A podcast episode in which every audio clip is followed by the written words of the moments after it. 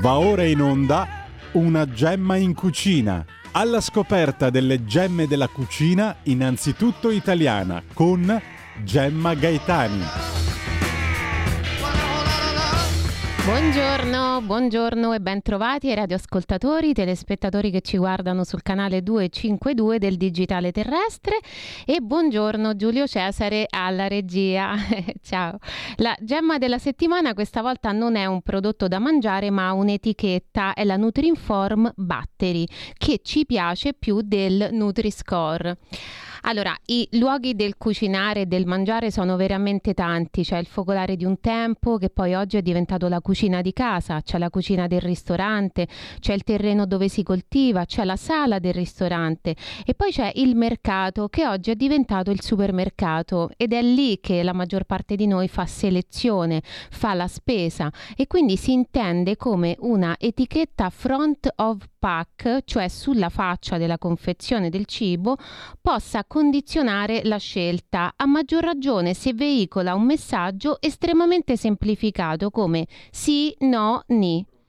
Come diciamo anche col presidente del consorzio del Gorgonzola e di Afidop, l'associazione dei formaggi italiani DOP e IGP, oltre che presidente di Auricchio, la nota produttrice del provolone, nella seconda parte dell'intervista che vediamo oggi, spesso le guerre ideologiche sono guerre commerciali. Non lo sono sempre, eh, perché per nostra fortuna esistono ancora le questioni di puro principio, ma spesso difendere un'idea vuol dire difendere anche l'interesse economico che c'è dietro quell'idea e spesso nuove idee si palesano esclusivamente come testa d'ariete di invasioni commerciali contro quegli altri interessi economici lì.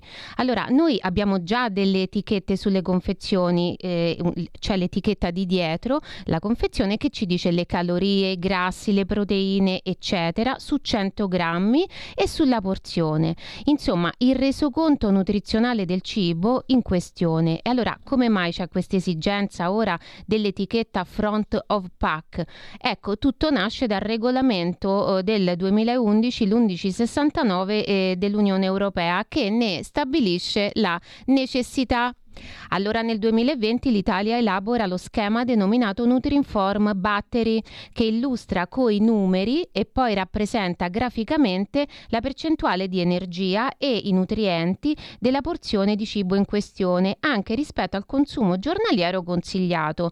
Questo è un logo facoltativo, è quello che stiamo vedendo inquadrato adesso e il Nutri-Score eh, è un altro tipo di logo, anch'esso facoltativo, cioè usato ancora volontariamente volontariamente in Europa, chi vuole lo usa, chi non vuole non lo usa, però piace a molti, piace a tante società scientifiche, a tanti medici, all'OMS e un modello come potete vedere se state appunto guardando la diretta Facebook oppure appunto sul canale 252 del digitale terrestre è un modello a semaforo che vorrebbe valutare l'equilibrio della composizione di un prodotto su una scala che va da A ad E e poi esporre solo il verdetto con le lettere da A ossia verde che vorrebbe dire equilibrato fino a E cioè rosso che vorrebbe dire equilibrio sbilanciato. Questo algoritmo algoritmo valuta aspetti positivi e negativi decisi da loro. Gli aspetti positivi sono il contenuto di frutta, verdura, legumi, noci, alcuni oli, le fibre alimentari, le proteine. Gli aspetti negativi sono lo zucchero, il sale, gli acidi grassi saturi e le calorie. Chi ci sta guardando le vede eh, diciamo sopra vedete il Nutri-Score, questa, questo semaforo, mentre sotto eh, vedete appunto il Nutri-Inform Battery. Allora, eh, con il Nutri-Score Tesoro c'è stato il paradosso della Coca-Cola zero col semaforo verde e lettera B e semaforo rosso al parmigiano reggiano. Poi c'è stato il sostituto vegetale dell'hamburger col bollino verde A e la vera carne del prosciutto col rosso E. Insomma, sarebbe la prima volta che nel nostro luogo di approvvigionamento abituale, cioè il famoso supermercato, compare un simbolo che condiziona a non comprare. Sì, perché se mi trovo davanti qualcosa che allude a un semaforo rosso, istintivamente associo quel semaforo rosso a un no, un pericolo, un vade retro, a un cartello di divieto, proprio come il semaforo, il rosso del semaforo. Nonostante questo, l'orientamento europeo sembra quello di voler imporre il Nutri-Score come etichetta eh, front of pack e non il Nutri-Inform quando diventerà obbligatorio. Entro fine 2022 si dovrebbe decidere. Ecco, noi se proprio deve essere etichetta front of pack, se proprio deve essere obbligatoria, beh, siamo per il Nutri-Inform, perché il Nutri-Score penalizza le categorie proprio dei nostri e non soltanto nostri prodotti eccellenti, dai vini ai formaggi stagionati, che sono storia, cultura, oltre che PIL, commercio interno e export. E adesso si ritroveranno con eh, il Nutri-Score in fronte una pecetta che dice no. I fan del Nutri-Score dicono che vorrebbe indirizzare, sentite, i compratori e mangiatori verso la dieta mediterranea non è così, ma seppure fosse così è una med- mediterraneità dietetica applica- applicata in modo molto distorto, perché la dieta mediterranea prevede di non esagerare con grassi e carni rosse, non di bandirli e semplificare fino a un'estremizzazione ottusa porta all'assurdità del cibo iperlavorato con semaforo verde e una salsiccia fresca artigianale col bollino rosso. Pensate che gli scienziati del Centro Comune di Ricerca della Commissione dell'Unione Europea, GR, JRC, hanno definito il Nutrinform, sentite, complesso e confuso, troppo articolato e preparatevi monocromatico, è una colpa anche usare solo il colore celeste, mentre invece secondo loro il Nutri-Score sarebbe un modo semplice e veloce per acquisire informazioni nutrizionali quando si fanno acquisti. Beh, più semplice di sì, no e ni. Semaforo verde, rosso o giallo di fronte a un cibo c'è solo una tortorata in testa se non lo devo prendere e il fuoco d'artificio e la, cam- la fanfara se lo devo prendere. Cioè non abbiamo bisogno del semaforo, ma abbiamo bisogno di esercitare il nostro senso critico come abbiamo sempre fatto. Assolutizzare il concetto di salubrità e insalubrità è sbagliato perché si rischia di eccedere mangiando cose che sono spacciate come bene assoluto e di cancellare completamente cose che ogni tanto in piccola quantità fanno bene perché sono raccontate come il male assoluto. Per esempio, il melone è frutta, no? E la frutta fa bene, no? E se me ne mangio 70 kg tutti in una volta, andiamo Giulio Cesare con la sigla del food art e il food art. Oggi vediamo e ascoltiamo lo sketch del comico Angelo Duro intitolato Mi mangio 70 kg di melone. Food art.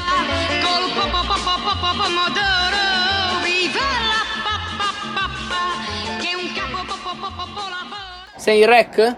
Ok? Allora, sono qua. Vieni, vieni, vieni pure, vieni pure. E con questi sono 70 kg. 70 kg precisi, no? Ok. Va bene, a posto, va bene. Allora, eccomi qua, sono a Marsala. Come potete vedere alle mie spalle ci sono 70 kg di eh, melone. Come si chiama questo? Melone, no? Perché c'è chi lo chiama... Il melone, si chiama melone. Melone giallo, di dov'è questo? Di dattilo? Didattilo. Oggi, siccome ho visto su YouTube che ci sono questi video dove ci sono queste persone che mangiano cibo a quantità, e anch'io, siccome ho il canale YouTube che sta andando molto bene, siamo quasi 100.000, per omaggiare quelli che, che mi seguono, ho deciso di mangiare 70 kg di melone, vedere se riesco, perché non lo so se riesco. È una, una sfida, una sfida. Allora, mentre lui prende il coltello, io mangerò questi 70 kg di melone giallo e non, non ho problemi, perché io lo faccio per quelli che mi seguono seguono, eh, perché se chi mi segue ha stima di me e, e, vuole che io faccia queste cose, io le faccio, non, non ne ho problemi, mica mi spavento. Adesso, ecco, qui c'è il coltello, questo c'ha i semi pure, vero? Ok, ok, allora può partire adesso. Ho due minuti di tempo. Due minuti vanno bene? Quanto ce la farò? Per mangiare 70 kg? Quanto me ne servono su per giù? Eh, te ne servono almeno un paio d'orette se mangi. Un paio d'ore? No, no, assolutamente. Qua eh, gli utenti poi si cancellano. Se io ci metto troppo a mangiare, no, deve essere più veloce. Allora, 5 minuti a cominciare da adesso per mangiare 70 kg di melone. Col cazzo che me lo mangio. Secondo te io mi mangio, sono coglione che mi mangio 70 kg di, di melone, che sono cretino. Adesso per quelli che mi seguono io mi mangio, ora per voi io mi mangio qua per fare visualizzazioni. Ma perché non vi fottete? Che me ne fotte a me? Cioè adesso prendo il melone, questo lo taglio, lo mangio, mangio 70 kg, poi mi sento male per voi, non esiste. Fottetevi, stronzi, idioti, e ci credono pure e guardano il video convinti che io me lo mangio. A te ti sembrava pure che me lo mangiavo? Ah sì, incredibile. Cioè lui era convinto che venivo qua, mangiavo 70 kg di melone per fare visualizzazioni. Ma poi è anche una cosa immorale, è ovvio che è immorale. Con la fame che c'è nel mondo, secondo te io faccio il cretino che mi mangio 70 kg di melone per fare visualizzazioni su YouTube? Si fotta YouTube e fottetevi pure voi. Ecco, la rubrica Food Art riguarda la prima regola del cuciniere che vuole riscoprire l'orgoglio di essere tale. Ci ricorda che food non è solo l'hashtag del cibo a volte ostentato su Instagram, ma è anche oggetto di citazioni artistiche, i quadri, i romanzi, le canzoni e così via. È arte anche la satira, lo è anche la comicità, sono forme di intrattenimento, di recitazione, di scrittura e anche di riflessione. Angelo Duro è un comico molto cinico e già questo fa ridere perché di solito il comico esercita cap captatio benevolenzie, non prende a pesci in faccia il pubblico come fa lui. E nello sketch che abbiamo appena visto, dopo aver fatto credere al pubblico che farà come gli youtuber che intrattengono facendo cose, compreso mangiare tanto, e dopo la geniale valutazione sul fatto che i 70 kg di melone andrebbero mangiati in pochi minuti, non in qualche ora, come gli dice il fruttivendolo, altrimenti i follower lo defolloweranno perché nessuno vuole vedere video che durano ore, Angelo fa capire che il video in realtà era una parodia di quei video. Col cavolo, anzi con un lemma un po' più pepato di cavolo, dice col cazzo che mi mangio 70 kg di melone e che sono cretino, che poi mi sento male. Eh, eppure è frutta, è buona, fa bene, no? Ne sa qualcosa anche Ashton Kutcher che durante la riprese del film su Steve Jobs, il biopic Jobs del 2013 finì due volte all'ospedale con la pancreatite perché per entrare meglio nel personaggio seguì la dieta fruttariana che fu a lungo di Steve, mangiare solo frutta, una dieta escludente che mette a durissima prova il pancreas.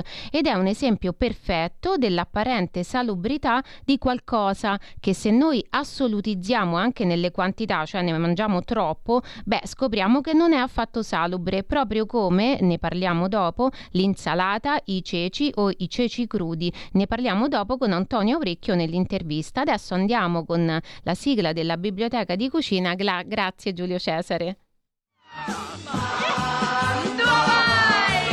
La biblioteca di cucina.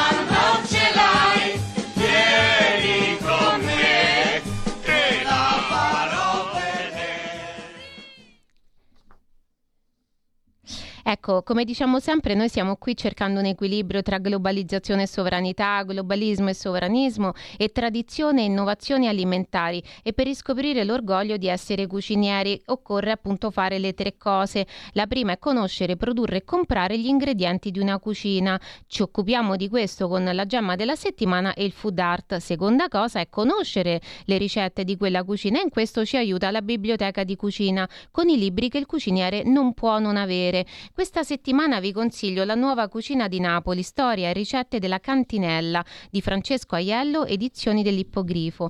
La tensione tra tradizione e modernità nel ristorante in questione e nel libro è armoniosa e non conflittuale. C'è la ricetta dei taralli sugna e pepe che il Nutri-Score boccerebbe e quella del risotto alla pescatora con anche le alghe. È una dieta mediterranea vera, non forzata verso alcuni cibi come pare proprio voler fare il Nutri-Score, il cui creatore è molto conflittuale verso di noi. Serge Hersberg mesi fa ha proposto di inserire una F, la F finale del Nutri-Score pensate nemmeno rossa, ma nera, sulle etichette dei vini, dei nostri vini, perché sarebbero cancerogeni. Beh, bevendone due litri al giorno, forse sì, 2 CL no. Pochi giorni fa l'antitrust si è espressa con una delibera che bocciava il Nutri-Score e Serge ha twittato, sentite, che era vergognoso che le lobby agroalimentari italiane si vantassero di aver ottenuto che la loro posizione e le loro assurde argomentazioni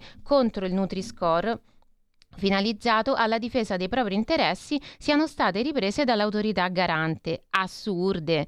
Gianmarco Centinaio gli ha risposto di andarci piano con le parole e poi di spiegare come mai lo stesso Ministero della Salute francese ha deciso recentemente di adottare varie modifiche al suo algoritmo su cui si basa il suo Nutri-Score, modifiche su olio extravergine, alcuni formaggi se poco salati, pesci grassi, ma per noi resta sbagliato il sistema. Non abbiamo bisogno di esami sul cibo fatti fatti da altri. Disamina e valutazioni finale, e valutazione finale ce li sappiamo fare da soli, noi. Quello che sappiamo è il carrello. La terza regola per riscoprire l'orgoglio di essere cucinieri è cucinare. Lo facciamo con la videoricetta della settimana che a volte è sostituita dalla videointervista a cuochi, produttori, presidenti di consorzi e quant'altro, perché a parlare di cucina e di cibo sia chi fa cibo e chi fa cucina. Quindi con un piccolo stacco pubblicitario in mezzo, adesso ci vediamo e ci ascoltiamo la seconda parte dell'intervista ad Antonio Aurecchio. In quanti ti promettono trasparenza, ma alla fine ti ritrovi sempre con la bocca chiusa e non puoi dire quello che pensi. Radio Libertà non ha filtri né censure, ascolta la gente e parla come la gente. Secondo me dobbiamo giocare in una chiave moderna su un prodotto antico e che naturalmente la DOP non deve essere come un manto antico, deve proteggere le tradizioni e le ricette per produrre, ma nello stesso tempo deve essere moderno anche una DOP. Io mi rifiuto di sentirmi dire che la DOP è vecchia. La DOP è una, protegge la genialità dell'uomo antica, ma nello stesso tempo si adegua ai tempi moderni. Ascolti Presidente, eh, si adegua, però allora le voglio chiedere che cosa pensa di quelli che chiedono l'adeguamento, diciamo, che sfonda il confine nazionale, ossia quelli che vorrebbero i DOP italiani, però fatti con, che ne so, il latte tedesco, austriaco e così via. Cioè, io personalmente io penso che il pecorino romano fatto con latte sardo è storicamente veritiero, ma un DOP italiano, eh, anche la Sardegna italiana. Eh, il DOP italiano fatto con latte tedesco secondo me non lo sarebbe, quindi comunque c'è un piccolo limite, diciamo, a quanto possiamo modernizzare.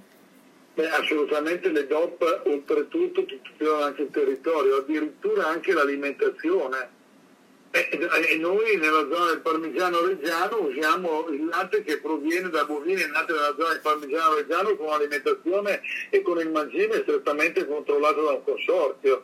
Quindi questo è evidente, se tu vuoi fare un simil grana che non puoi chiamare grana, allora puoi fare quello che tu vuoi. Ma ad esempio un pecorino romano fatto con un latte di pecora rumeno e eh, non puoi chiamarlo né pecorino romano né pecorino rumeno perché non c'entra niente con i DOP. Puoi metterlo con il latte straniero che peraltro io non sono un contestatore del latte straniero, io sono un contestatore del latte cattivo. Se a me uno dà del latte cattivo è, è italiano, il prodotto non viene buono neanche se è latte italiano. Se lei mi dà un latte buono straniero, io posso fare un prodotto buono eh, eh, tipo italiano, però fatto con latte straniero. Sicuramente non lo posso chiamare DOP. Se il DOP ha dei confini specifici non si può chiamare DOP come non si può chiamare, non so, faccio l'esempio mio del gorgonzola, gorgonzola di latte eh, di bufala o, gorgonzola di pecora, non possiamo chiamarlo perché nel, disciplinare c'è scritto che il gorgonzola è fatto solo con latte vaccino e le provenienti dalle regioni, anche qui in questo caso sia eh, lombarde e soprattutto piemontesi. Quindi il concetto che tuteliamo questi discorsi e dobbiamo però essere aperti al mondo con le specifiche. Ma quando lei vede, se lei gira il mondo in queste fiere, vede addirittura uno, un mio lontano parente, un mio lontano cugino, che fa tutti i prodotti simili italiani con i nomi italiani, addirittura la mozzarella ormai non è più un nome italiano, capisce che uno eh, rimane male, perché il mondo tu puoi fare un prodotto buono anche nel mondo e quindi a maggior motivo noi con i DOC dobbiamo tutelare le eccellenze italiane facendo vedere la grande differenza.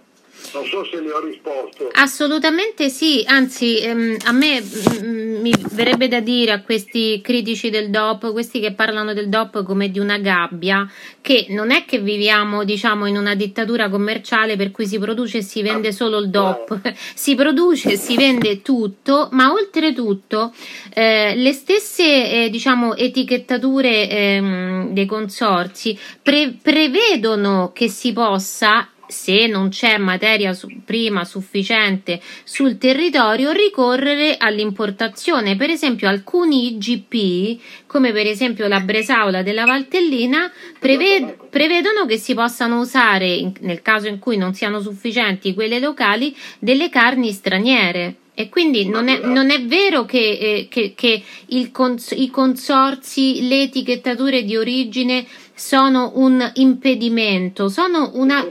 È il con... Infatti. Io dico che sono gli angeli custodi delle etichette dei, consumatori. Noi abbiamo eh, come il consorzio, il consorzio ti dice che la Bresaula, che peraltro io stavo trattando un'azienda che faceva Bresaula perché mi interessava mischiare la Bresaula al provolone, che secondo me il provolone dolce era uno sposalizio ottimo, lì la carne proviene dal Brasile, eppure un ICP. Ma cosa cambia? Cosa... Allora scusi, noi che siamo considerati nel mondo e anche con i dati di fatti oggettivi, e, e, e, tra i migliori produttori di caffè ci sono marchi eh, che non voglio dire ma che tutti noi conosciamo, importantissimi, lei mi trovi, lo dicevo al ministro, alla mia amica Nunzia De Girolamo, dicevo Nunzia tu che sei così carina, portami a vedere una piantagione di caffè in Italia.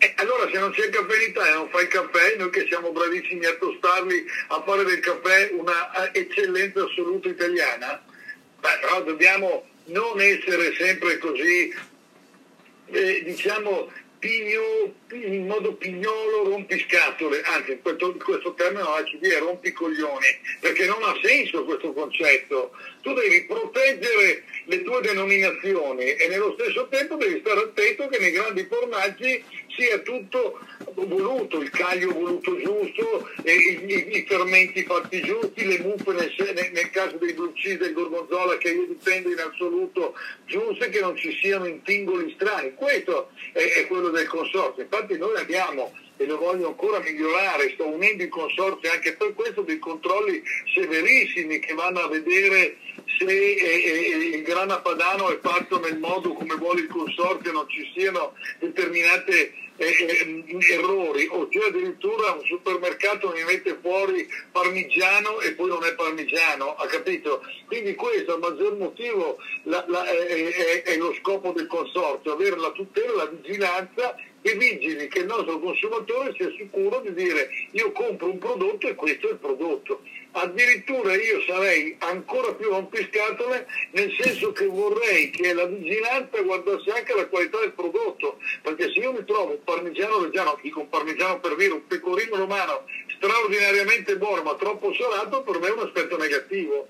Se trovo un parmigiano reggiano un po' passato di maturazione, io lo toglierei. Io come auricchio se faccio un provolone perché ti capita che ormai che non va bene, che è passato, che ha un problema, io lo smarchio, lo, lo, lo vedo anche a uso zootecnico per salvaguardare tutti quelli che io faccio buoni. Quindi questa mia idea la voglio mettere nei consorzi e la voglio portare per fare capire che il consumatore finale è il mio è, è, è, il mio referente, quindi io devo fare contento il mio consumatore finale le, le, i giochini stupidi a me non interessano e io li aborro e li condanno e li cerco per, eh, di stanare per rompere le scatole a chi cerca di fare le furbate nei grandi prodotti DOP e IGT. Ma infatti l'impressione che ho io è che sia tutto molto più elastico di quanto si, si racconti, di, quanti, di, quanto i franchi tiratori, come li chiama lei, o comunque i detrattori raccontino, narrino. No? Sa che oggi c'è questa, questa parola, questo concetto che serve, è perfetto per descrivere no? un po' un, un, racconto che è più propaganda che, che, non, che non verità. Per esempio, anche il gorgonzola è un esempio di formaggio transregionale perché lo stesso, do, eh, lo stesso DOP prevede che la produzione sia sia lombarda sia piemontese. E, eh, sì, e, e, mm, senta, dopo parecchio tempo con lei la presidenza del consorzio è tornata in territorio lombardo, quindi si fa come con i figli dei genitori, un po' col papà, un po' con la mamma. Ma guardi, guardi, io sono stato, allora, io sono già grande, lei mi ha visto, eh, grande in senso vecchio, no? non grande, non magno. e, e, no. e devo dire che io prima non ho mai accettato troppe cariche perché io amo eh, eh, intervenire solo per scopo sociale. Io sono stato folgorato da Madre Teresa di Calcutta e quindi se posso aiutare le persone che stanno male è per questo che questa guerra fratricida tra Ucraina e Russia a me sconvolge come tutti le, i casi di violenza, la violenza su una donna, la violenza su un bambino, la violenza su una popolazione, io divento matto su questi discorsi e cerco di dare un contributo per quello che posso e, e almeno gestendo l'ospice nell'ospedale di Cremona cerco di dare sollievo alle persone che stanno male C'è chi te la racconta sbagliata e chi te la racconta male. C'è chi te la racconta tagliata e chi te la racconta al contrario e chi non te la racconta affatto. QDS te la racconta giusta. Ogni giorno la tua terra, il suo presente, le sue attese, la sua volontà di rinascita. Leggi, abbonati, scegli il quotidiano di Sicilia. L'informazione giusta per crescere insieme.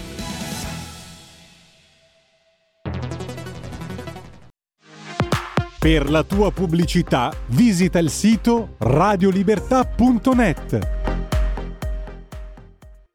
Ma il mio, il mio proprio concetto, la mia grande soddisfazione è quando mi hanno eh, scelto come presidente, e, e, sono i primi tre anni che faccio, e, perché hanno, hanno, visto in me una persona eh, che, era, che, che, non aveva paura di niente, non aveva paura delle, delle grandi aziende che, che, compongono il consorzio. Hanno, i, I piccoli hanno capito che io difendo dal piccolo al grande, dal grande al piccolo in modo indistinto e non guardo solo i contributi che uno versa, perché non è che uno deve salvaguardare solo uno perché essendo molto grosso ti dà più contributi. Io difendo il prodotto nella, nella sua essenza e nel suo modo. E mi ha fatto piacere perché anche il vescovo di Novara mi ha quasi benedetto dicendo che aveva avuto piacere a parlare con me. Io ho promesso che metto un grande impegno.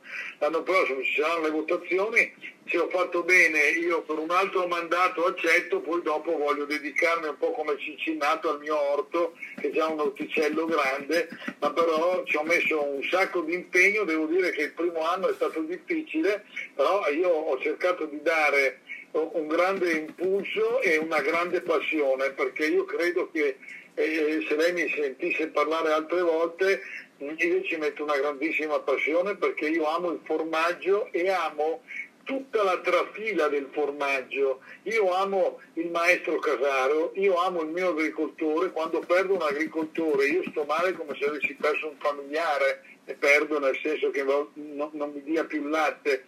Quindi la cosa bella dell'Italia è appunto questa che in un mondo dove la, la, il manager è diventato importantissimo io sto facendo un discorso ritroso. Cioè a me piace molto andare a mangiare con i miei produttori latte che mi parlano di come mungono la vacca di, de, delle problematiche che hanno adesso con la difficoltà nel, nel reperire le, le, materie prime.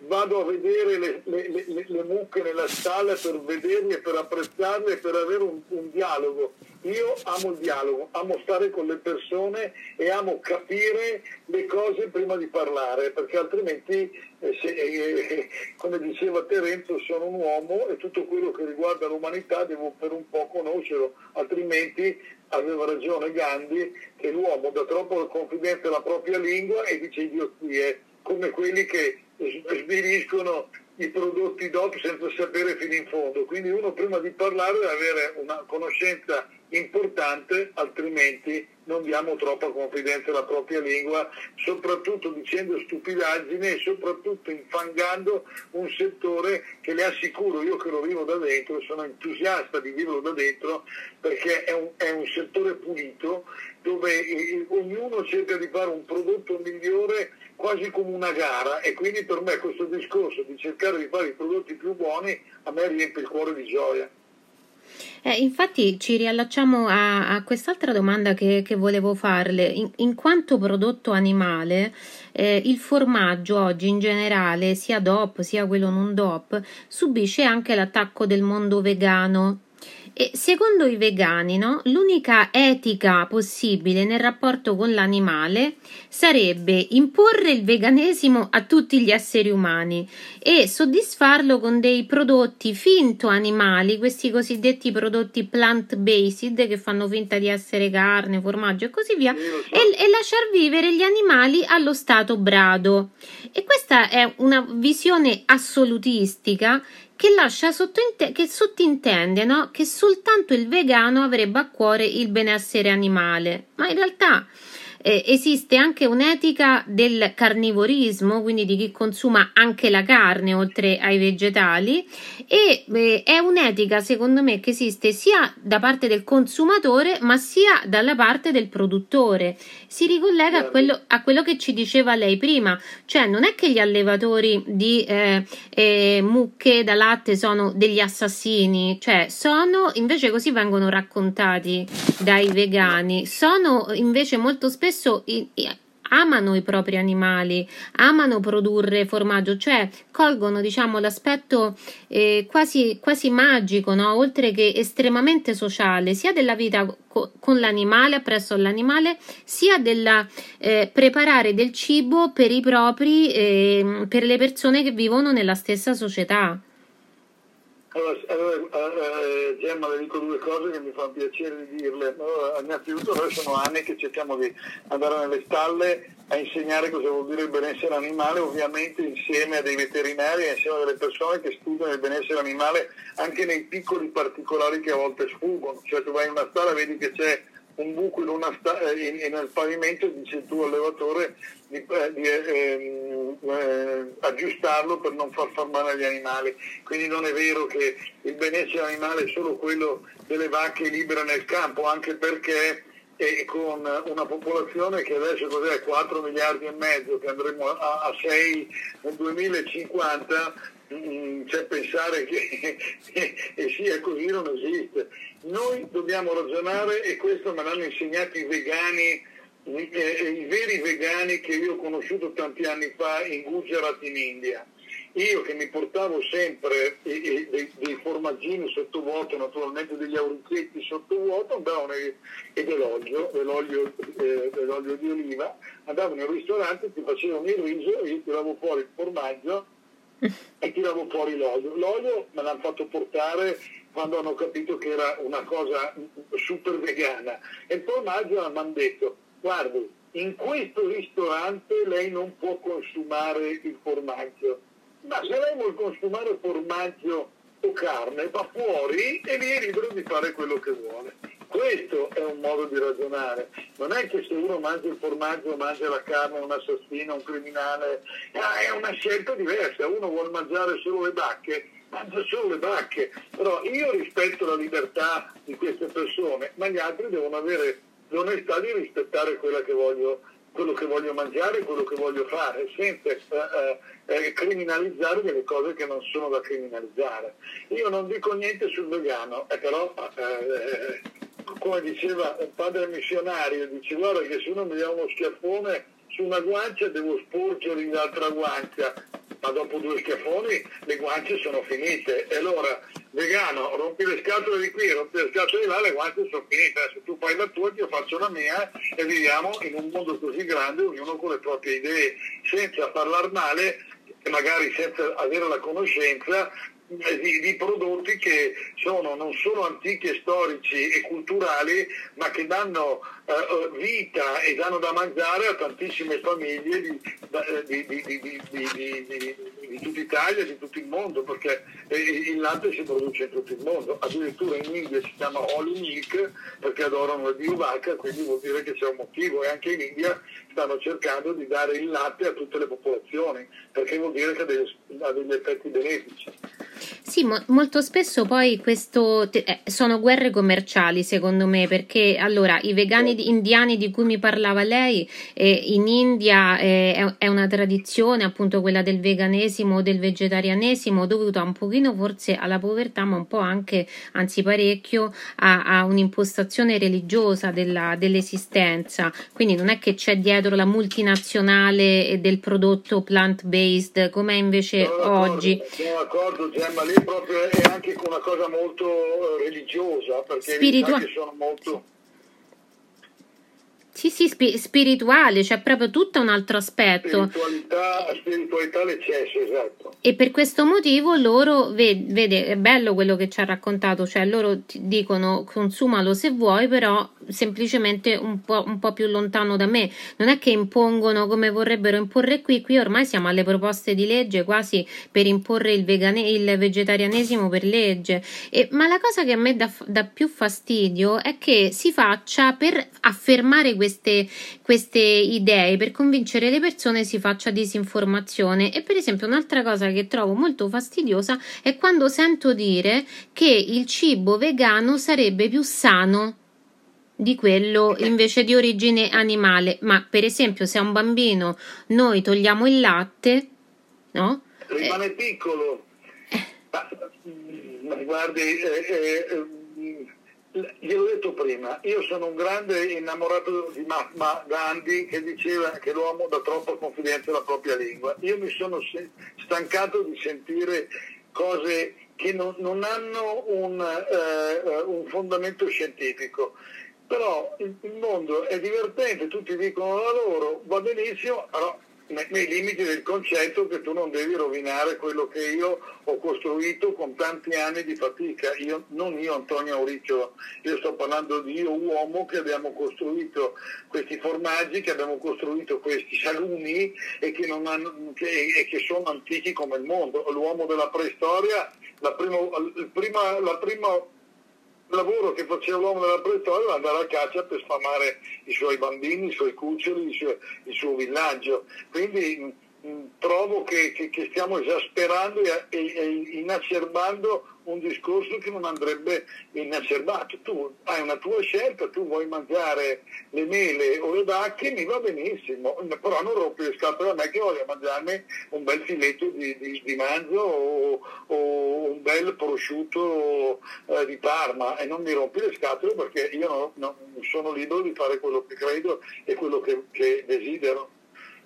Eh, invece pur- purtroppo gli attacchi sono tanti, ce n'è un altro che le voglio citare, le, le chiederei diciamo una, eh, si- un- una sintetica esposizione dei motivi per cui come Afidop avete detto no all'eti- all'etichetta Nutri-Score. Ma perché eh, l'etichetta Nutri-Score eh, a volte è, è sbagliata, a parte che attira subito, perché lei vede rosso non lo mangia, ma innanzitutto alcuni prodotti eh, eh, eh, bisogna vedere quanto ne mangi, cioè se io mangio il pecorino romano, che è un grande formaggio che adoro, perché la pasta cacio e pepe per me è quella che io preferisco, è evidente, e vengo a Roma apposta per andare a mangiarmi la cacio e pepe più buona del mondo, ma il concetto è evidente che se io mangio un chilo di pecorino romano è più salato e allora il sale può darti fastidio, ma tu devi vedere quanto ne mangi. Noi siamo contro la Nutri-Score perché pensare di mettere il parmigiano reggiano col semaforo arancione solo perché alcuni parmigiani sono un po' più grassi e poi vediamo che invece altri prodotti non ce li hanno, non è corretto fare questo. Perché dobbiamo dire, ok, noi dobbiamo dire che sei salato, ma con quanti grammi ne mangi? Certo. Eh, noi non possiamo criminalizzare. Io ho fatto una bellissima cosa come Afido a Roma il 15 marzo, era venuto anche il ministro Patuanelli, erano venuto il Dani che era un poco famoso, era venuto un nutrizionista apposta a- per parlare in modo tranquillo, trasparente, ricevendo domande anche cattive per far capire che il semaforo non conta, ma non conta ma proprio non c'entra. È, è- evidente che se io dovessi mangiare 10 kg di insalata sto male. È evidente, perché allora uno deve fare modus in rebus. Potremmo, a- Potremmo anche rispondere a, ai sostenitori del Nutri-Score che eh, se ci mangiamo anche un chilo di ceci, per esempio, non è che ci fanno benissimo. Se ce li mangiamo crudi, finiamo direttamente all'ospedale. Cioè, eh, Sono è... d'accordo con lei però ad esempio, ma se anche bevo una Coca-Cola, come mai a volte la Coca-Cola non ha lo semaforo rosso?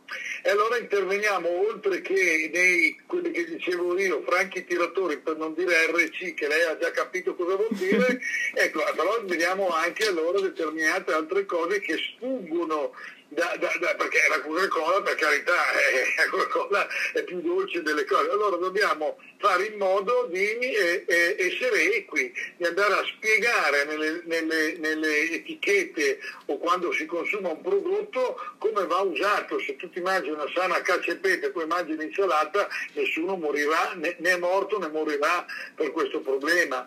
Se tu mangi un buon prosciutto di Parma e poi eh, non mangi un, un, un, mille altre cose, non c'è nessun genere di problema. Il prosciutto e melone è uno dei piatti estivi più famosi insieme alla mozzarella e, e, al pomodoro tagliato, che sono quelli classici della tradizione italiana. Oggi c'è il boom del Made in Italy e questi sono gli ambasciatori del Made in Italy nel mondo, questi prodotti semplici o la pizza. È, è il prodotto più copiato al mondo, tutti vogliono fare la pizza allora noi mettiamo le etichette, mi scusi, ma è, è umiliante per uno che produce prodotti da, mille anni e, e, che ha sempre cercato di salvaguardare la salute di, di, di chi li consuma. Sì, è, è, un'umiliazione proprio in senso letterale anche perché eh, riduce una ricetta che è estremamente complessa, per esempio quella della pi- la pizza è un piatto completo, il prosciutto col melone, la, la, vitamina C del melone aiuta all'assorbimento esatto. del ferro M che è contenuto nel prosciutto e così via, un pochino di grasso che è quello del prosciutto, un pochino ci vuole e nel prosciutto il c'è pomodoro, proprio... Il eh, pomodoro che ha eh. tantissimi eh, aspetti positivi, che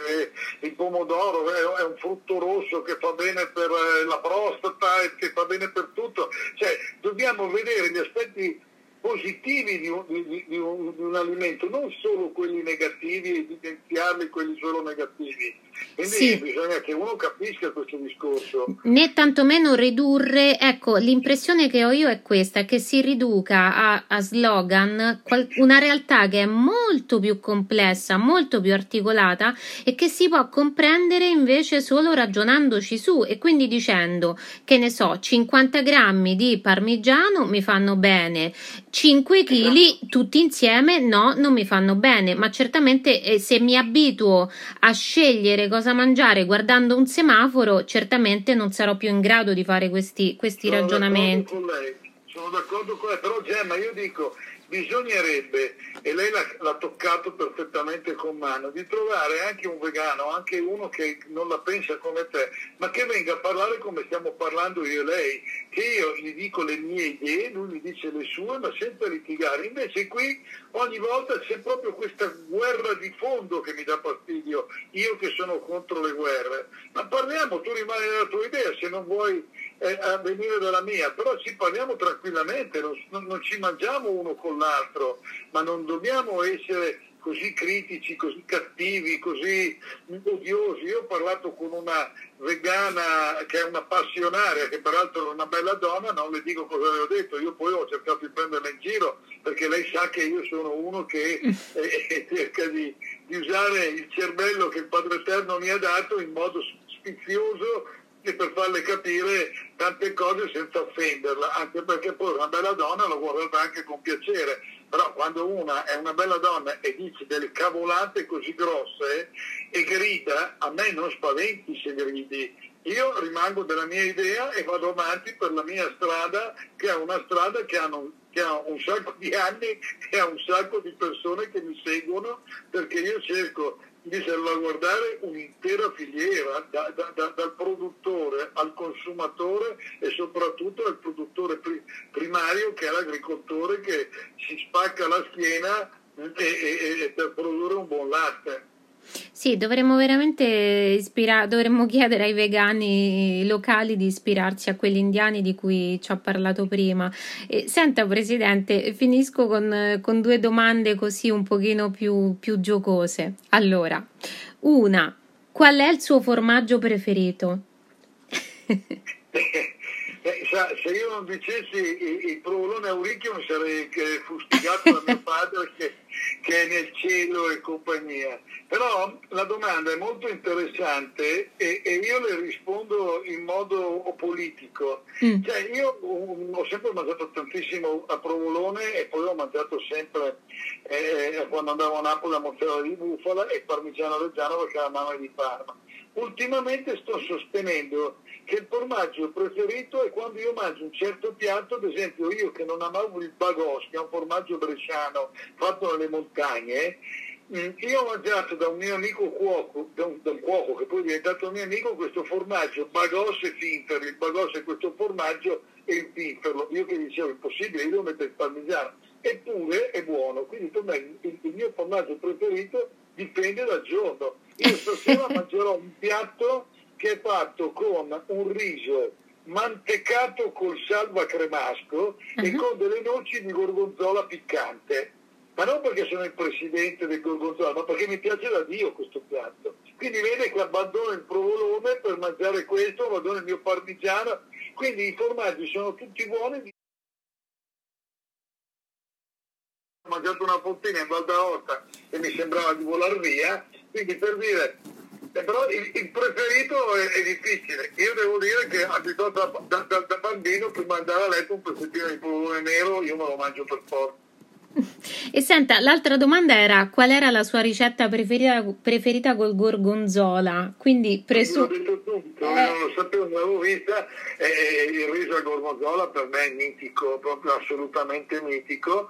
Se poi invece del burro, pur amando molto il burro, io lo manteco col salva cremasco, che è un formaggio che si fa tra crema e, be- e brescia, e, e, anche un po' bergamo, ma soprattutto be- brescia, e, e ha un, è un sapore come lo chiamo, io amo definirlo uh, il castelmagno della pianura padana, è un formaggio che fa in modo che si, il riso si, insapori, si insaporisca, si amalgami e poi gli metti lo sprint del gorgonzola piccante e io trovo che sia un piatto assolutamente straordinario. Ma infatti, guardi, il, il, il, bagos, io sono romana, però vivo a Milano, per esempio il bagos è un formaggio che mi piace tanto, io vado un po', cerco di scoprire un po' questi formaggi, devo dire la verità, eh, noi abbiamo l'idea che il supermercato normale non ce li abbia, invece non è vero, perché molto spesso i supermercati locali hanno i formaggi locali, quindi se uno, si, se uno si trova in un territorio li può scoprire anche così. E io sinceramente cerco di farlo. Quindi l'impressione è che quello dei formaggi sia veramente un mondo, sia i DOP, anche quelli che non sono DOP, ma che comunque hanno una storia importante. Sì, assolutamente sì, la sì. penso come lei, no, non sono solo perché sono il presidente di Api DOP, eh, per i DOP. Io mangio il Branzi che non è DOP, vorrei che diventasse DOP perché è un formaggio bergamasco straordinario. Eh, penso che dobbiamo fare più divulgazione possibile. Secondo me dobbiamo raccontare a, tanti italiani che non, non, lo sanno, non si ricordano, e sono arrabbiati. Allora, se la prendono anche col cibo, invece, quanto è importante, ma, è magico quasi. Cioè, è un valore veramente importante quello del cibo. E, e i formaggi sono, sono, una categoria, secondo me, un po' penalizzata. Invece, eh, andrebbero riscoperti tutti quanti quelli italiani perché sono veramente eccellenti. Senta. Sono a sua disposizione sempre per parlare anche con i vegani più accesi, per fare capire che i due mondi più sono lontani, più se ci fosse il buon senso si possono unire. E quindi io sono assolutamente disponibile quando le può servire un fighter, che vuol dire combattente, e, e, io sono un combattente per le, le, le filiere che vanno dall'agricoltore al, al, trasformatore finale, perché io amo produrre. Quando lei vuol venire a vedere uno stabilimento, i miei sono sempre aperti e amo che vengano tutte le persone per capire cosa vuol dire e cosa c'è dietro uno spicchio di qualsiasi formaggio italiano, sia DOP che non DOP. Sì, Volentieri, grazie Presidente, grazie veramente tante, grazie. Grazie a lei, signora, arrivederla. arrivederci, arrivederci. Buona serata a lei. Grazie anche a lei. Ecco Eccoci, abbiamo finito di vedere l'intervista al presidente Afidop eh, Antonio Auricchio. Eh, come avete visto abbiamo parlato con, anche con lui appunto di, di Nutri-Score eh, e abbiamo fatto l'esempio eh, anche dei 50 kg di parmigiano. Se mi mangio 50 kg di parmigiano o 50 kg di frutta, 70 kg di melone, ci ha fatto tanto ridere Angelo Duro, non va bene. Quindi come si dice, quel famoso proverbio che dice che la dose eh, sta ve- nel veleno sta la dose, eh, la dose sta nel veleno, è, è, vero, cioè non è ciò che mangio perché perfino il veleno mi può non avvelenare se ne assumo troppo, se ne assumo poco. Quindi è verissimo e quindi io penso che noi dovremmo alimentare sempre di più la nostra conoscenza, la nostra cultura e la nostra capacità critica e di giudizio, piuttosto che imparare ad usare un Nutri-Score che è appunto un semaforo, un'etichetta a semaforo lavoro, tra l'altro costruita diciamo anche lì su, su uh, eh, valutazioni che possono non trovarci d'accordo, piuttosto che imparare ad usare il Nutri-Score, secondo me dobbiamo imparare ad usare la nostra testa di più se non, se non, la, non lo facciamo fino adesso e dobbiamo imparare a capire che cosa ci fa bene e che cosa ci fa male. Certamente una grande quantità di qualunque cosa, sia essa buona o cattiva, non ci può eh, fare bene. Un'altra cosa che vi ricordo è quella di cercare le cose locali al supermercato. Quanto dicevamo col presidente Auricchio, è vero, non c'è bisogno di andare al mercato gourmet per trovare i formaggi locali. Se ci fate caso, anche nel supermercato più, usiamo questa parola, più mainstream eh, che ci sia, noi troveremo dei prodotti locali, soprattutto tra appunto i formaggi e i salumi alla faccia ecco, del Nutri-Score. E poi l'ultima cosa, prima abbiamo detto che eh, difendere un'idea spesso vuol dire difendere l'interesse economico che c'è dietro. E allora uno può dire, vabbè, ma allora voi eh, difendete la Nutri-Inform Battery, eh, difendete le carni, difendete i formaggi perché ci sono degli interessi economici dietro, quindi non siete così diversi da noi, ci può dire dire per esempio un rappresentante della, eh, della lobby della carne eh, veg- cosiddetta carne vegetale. Sì, ma c'è una differenza, c'è la differenza che sta nel, eh, nella natura, cioè coltivare una carota e mangiarla è prima natura, è prima normalità, poi dopo diventa una cultura e poi dopo ancora eh, nel momento in cui nasce il commercio diventa una questione economica. Se in, un, se in una eh, storia, diciamo, tu introduci a un certo punto l'idea che la carne deve essere finta e guarda caso sei tu eh, la stessa società che produce quella carne, allora qui siamo evidentemente non più di fronte ad un'idea che vuole difendere solo se stessa, ma ad un'idea che, come dicevamo prima,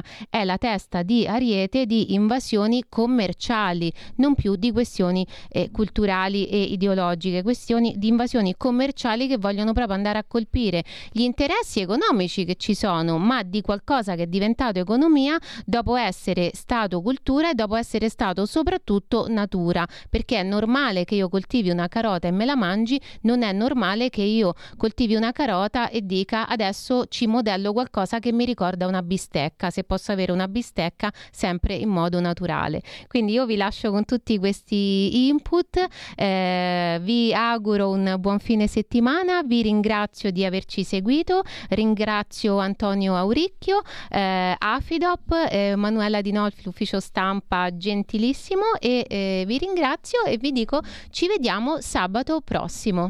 Ciao! Avete ascoltato una gemma in cucina.